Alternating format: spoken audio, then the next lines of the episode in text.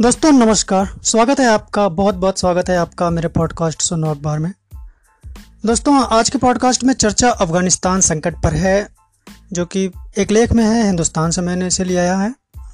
और इसमें अमेरिका के आने से पहले की स्थितियाँ और उनके जाने के बाद की आशंकाएँ व्यक्त करते हुए लेख है कि इस विदाई पर कोई रोए या हंसे। लेखक लिखते हैं कि पिछले कई वर्षों से यह तो स्पष्ट हो गया था कि उनका जाना तय है। पर वापसी का समय किसी को मालूम नहीं था। यहाँ तक कि अमेरिकी राष्ट्रपतियों को भी नहीं। बुश से लेकर ट्रंप तक कोई नीति नियामक नहीं जानता था कि वह कैसे और कब उस दलदल से निकलेगा, जिसमें सोवियत रूस को फंसाने के चक्कर में उसने खुद को आकंठ धसा लिया है। जो बाइडन, जो अपने को समय की तेज धार में आँख मूंद कर छोड़ दिया था, अब देखना यह है कि जिस तेज बहाव में अमेरिका को अफ़गानिस्तान से बाहर निकाल फेंका है वह उसे अपने पैरों पर मजबूती से ज़मीन पर खड़ा होने का मौका कब तक देगा? अफ़गानिस्तान अपनी भू राजनीतिक स्थिति के कारण सैकड़ों वर्षों से महाशक्तियों की दिलचस्पी का क्षेत्र रहा है। उन्नीसवीं शताब्दी में ब्रिटिश और रूसी साम्राज्य के हित यहाँ टकराए तो बीसवीं शताब्दी में अमेरिकी कूटनीति के जाल में सोवियत रूस को उसकी पहाड़ियों पर फंसते और अपमानित होते देखा है। यह विडंबना है कि आज जब खरबों डॉलर और सैकड़ों जानों का नुकसान उठाकर अमेरिका सिर झुकाए रणभूमि से बाहर जा रहा है, तब उसके धुर विरोधी भी नहीं समझ पा रहे हैं कि उन्हें तालियाँ बजानी चाहिए या चिंता से सिर झुका लें। भारत की परेशानी समझ में आ सकती है। पिछले दो दशकों से उसने जो बड़ा निवेश अफ़गानिस्तान में किया था, वह तालिबान के आते ही बेकार हो जाएगा। अमेरिकी सैनिकों की विदाई के 10 दिन के भीतर उसे कंधार का वाणिज्य दूतावास बंद करना पड़ा है। दावा तो 80 फ़ीसदी भूभाग का है, पर इसमें कोई शक नहीं कि आधी से अधिक धरती पर तालिबान कब्जा कर चुके हैं। रूस, चीन व ईरान, जो पारंपरिक रूप से अमेरिका विरोधी हैं, उनके माथे पर भी झुर्रियाँ दिख रही हैं। कबीलों में बटे अफगानी समाज में कोई भी इस आशंका से प्रसन्न नहीं है कि सारी ताकत इस्लाम का अतिवादी भाष्य करने वाले सुन्नी पश्तूनों के हाथ में आ जाएगी। अफगान धरती में छिपे खनिज और मध्य एशिया से व्यापार की कुंजी को कोई खोना नहीं चाहता। सभी कह रहे हैं कि अंदर से चाहता तो कोई नहीं था कि बिना सारे मसले हल किए अमेरिका चला जाए। जिसे सबसे अधिक खुश होना चाहिए था वह पाकिस्तान भी कम परेशान नहीं है।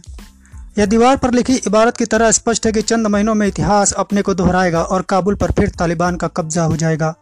सब कुछ पुरानी पटकथा की तरह ही हो रहा है। एक के बाद एक इलाके आसानी से सरकारी नियंत्रण से निकलते जा रहे हैं। सरकारी सैनिकों की बड़ी संख्या या तो बिना लड़े समर्पण कर दे रही है या फिर भागकर पड़ोसी देशों में शरण ले रही है। अपनी निमित्त तालिबान की विजय पर तो पाकिस्तान को खुश होना चाहिए।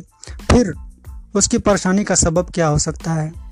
कुछ दिनों पहले इस्लामाबाद सिक्योरिटी डायलॉग में, इस्लामाबाद में सिक्योरिटी डायलॉग में बोलते हुए पाक सेनाध्यक्ष जनरल कमर जावेद बाजवा ने पहली बार कहा कि काबुल में युद्धरत सभी पक्षों का प्रतिनिधित्व करने वाली सरकार बने।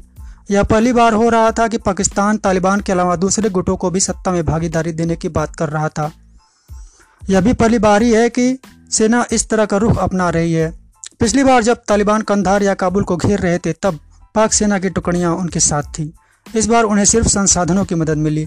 लगता है इमरान खान के नेतृत्व वाला नागरिक प्रशासन दिग्भ्रमित है। नीतियों के स्तर पर मतभेद के बावजूद सैनिक और असैनिक दोनों नेतृत्व यह तो समझ ही चुके हैं कि एक बार अफ़गानिस्तान से फारिग होने के बाद तालिबान का ध्यान पाकिस्तान की तरफ़ जाएगा। पिछली बार की तरह ही वे अपने देश में अपनी समझ का इस्लामी निज़ाम हाफिज करने के बाद पड़ोस में शरिया लागू कराने आ जाएँगे। पिछला अनुभव बताता है कि हज़ारों नागरिकों के कत्ल और अरबों रुपए के संसाधनों को बर्बादी के बाद देश उस मध्ययुगीन बर्बर जीवन पद्धति से बच सका, जिसमें तालिबान ने उसे धकेलना चाहते थे। वही खतरा फिर मंडरा रहा है। शायद इसीलिए बार बार अमेरिका की हार की भविष्यवाणी करने वाले पाकिस्तानियों को समझ नहीं आ रहा है कि उनकी विदाई के मौके पर वह हंसें या रोएँ। काबुल में तालिबान सरकार एक से अधिक अर्थों में भारत को प्रभावित करेगी। अफ़गानिस्तान के अंदर पिछले दो दशकों में निवेश का अर्थ उसे तो एक दशकों में, दो दशकों में निवेश का अर्थ तो प्रासंगिक रहेगा कि उसने अपने आम अफगानियों के मन में भारत की सकारात्मक छवि बनाई है। पर अब वहाँ किसी बड़ी वाणिज्यिक परियोजना की परिकल्पना निकट भविष्य में संभव नहीं लगती। यहाँ तक कि चाबहार बंदरगाह की सफलता भी संदिग्ध हो गई है।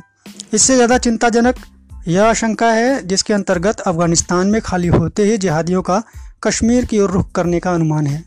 पाकिस्तान इसीलिए उन्हें पालता पोसता रहा है। मुझे याद है 1990 का दशक जब एशिया व अफ्रीका के तमाम मुल्कों के जिहादी घाटी में दिखने लगे थे। वे बोस्निया, चचनिया और अफ़गानिस्तान के युद्धों से तप कर निकले हुए लड़ाके थे, जिन्होंने भारतीय सुरक्षा बलों के लिए कड़ी चुनौती पेश की।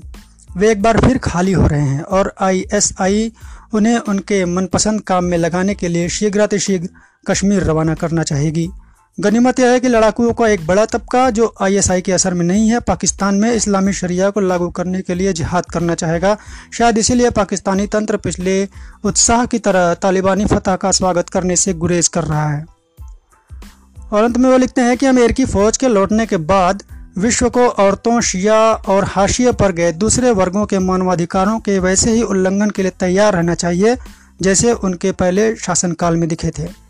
शायद यही कारण है कि अमेरिका की उपस्थिति के धीर विरोधी भी यह नहीं समझ पा रहे हैं कि वे मनचाही मुराद पूरी होने के बाद खुशी कैसे व्यक्त करें। दोस्तों, आज के अभी इस एपिसोड में यही अगले एपिसोड में आपसे जल्दी मिलते हैं। तब तक के लिए विदा दीजिए। नमस्कार।